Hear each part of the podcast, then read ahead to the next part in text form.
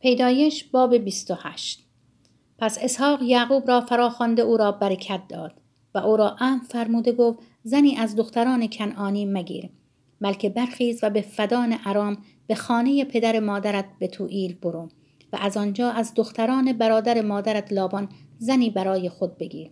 خدای قادر مطلق تو را برکت دهد و بارور و کثیر گرداند تا از تو قومهای بسیار پدید آید و برکت ابراهیم را به تو دهد. به تو و به نسل تو. تا وارث سرزمین قربت خود شوی که خدا آن را به ابراهیم بخشید.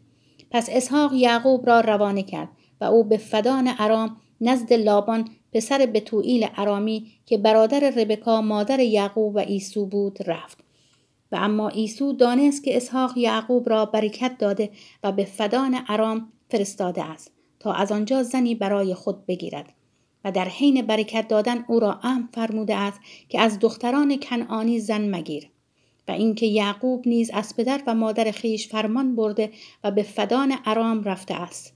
پس چون ایسو دانست که زنان کنعانی خوشایند پدرش اسحاق نیستند نزد اسماعیل رفت و افزون بر زنانی که داشت محلت دختر اسماعیل پسر ابراهیم را که خواهر نبایوت بود به زنی گرفت.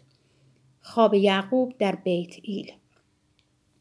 و اما یعقوب برشبع را ترک گفته به سوی حران روانه شد و به مکانی رسید و شب را در آنجا به سر برد زیرا آفتاب غروب کرده بود او سنگی از آنجا برگرفت و زیر سر خود نهاده در همانجا خوابید و خوابی دید که اینک پلکانی بر زمین برپاست که سرش به آسمان می‌رسد و فرشتگان خدا بر آن صعود و نزول می کنند.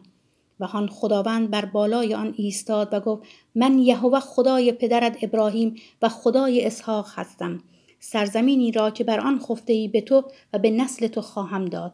نسل تو همچون قبار زمین خواهند بود و تو به غرب و شرق و شمال و جنوب منتشر خواهی شد.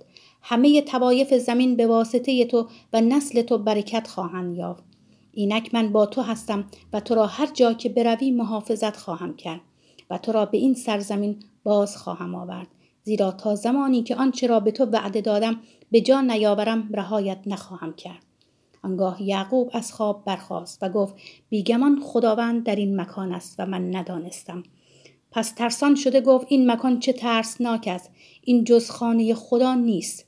این است دروازه آسمان.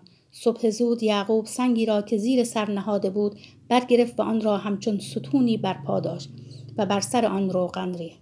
و آنجا را بیت ایل نامید. حالان که نام آن شهر نخست لوز بود. آنگاه یعقوب نزد کرده گفت اگر خدا با من باشد و مرا در این راه که می‌روم محافظت کند و مرا نان برای خوردن و لباس برای پوشیدن عطا فرماید تا به سلامت به خانه پدری بازگردم آنگاه یهوه خدای من خواهد بود. و این سنگ که آن را همچون ستونی برپا داشتم خانه خدا خواهد بود و از هر چه به من بدهی ده یک آن را به یقین به تو خواهم داد.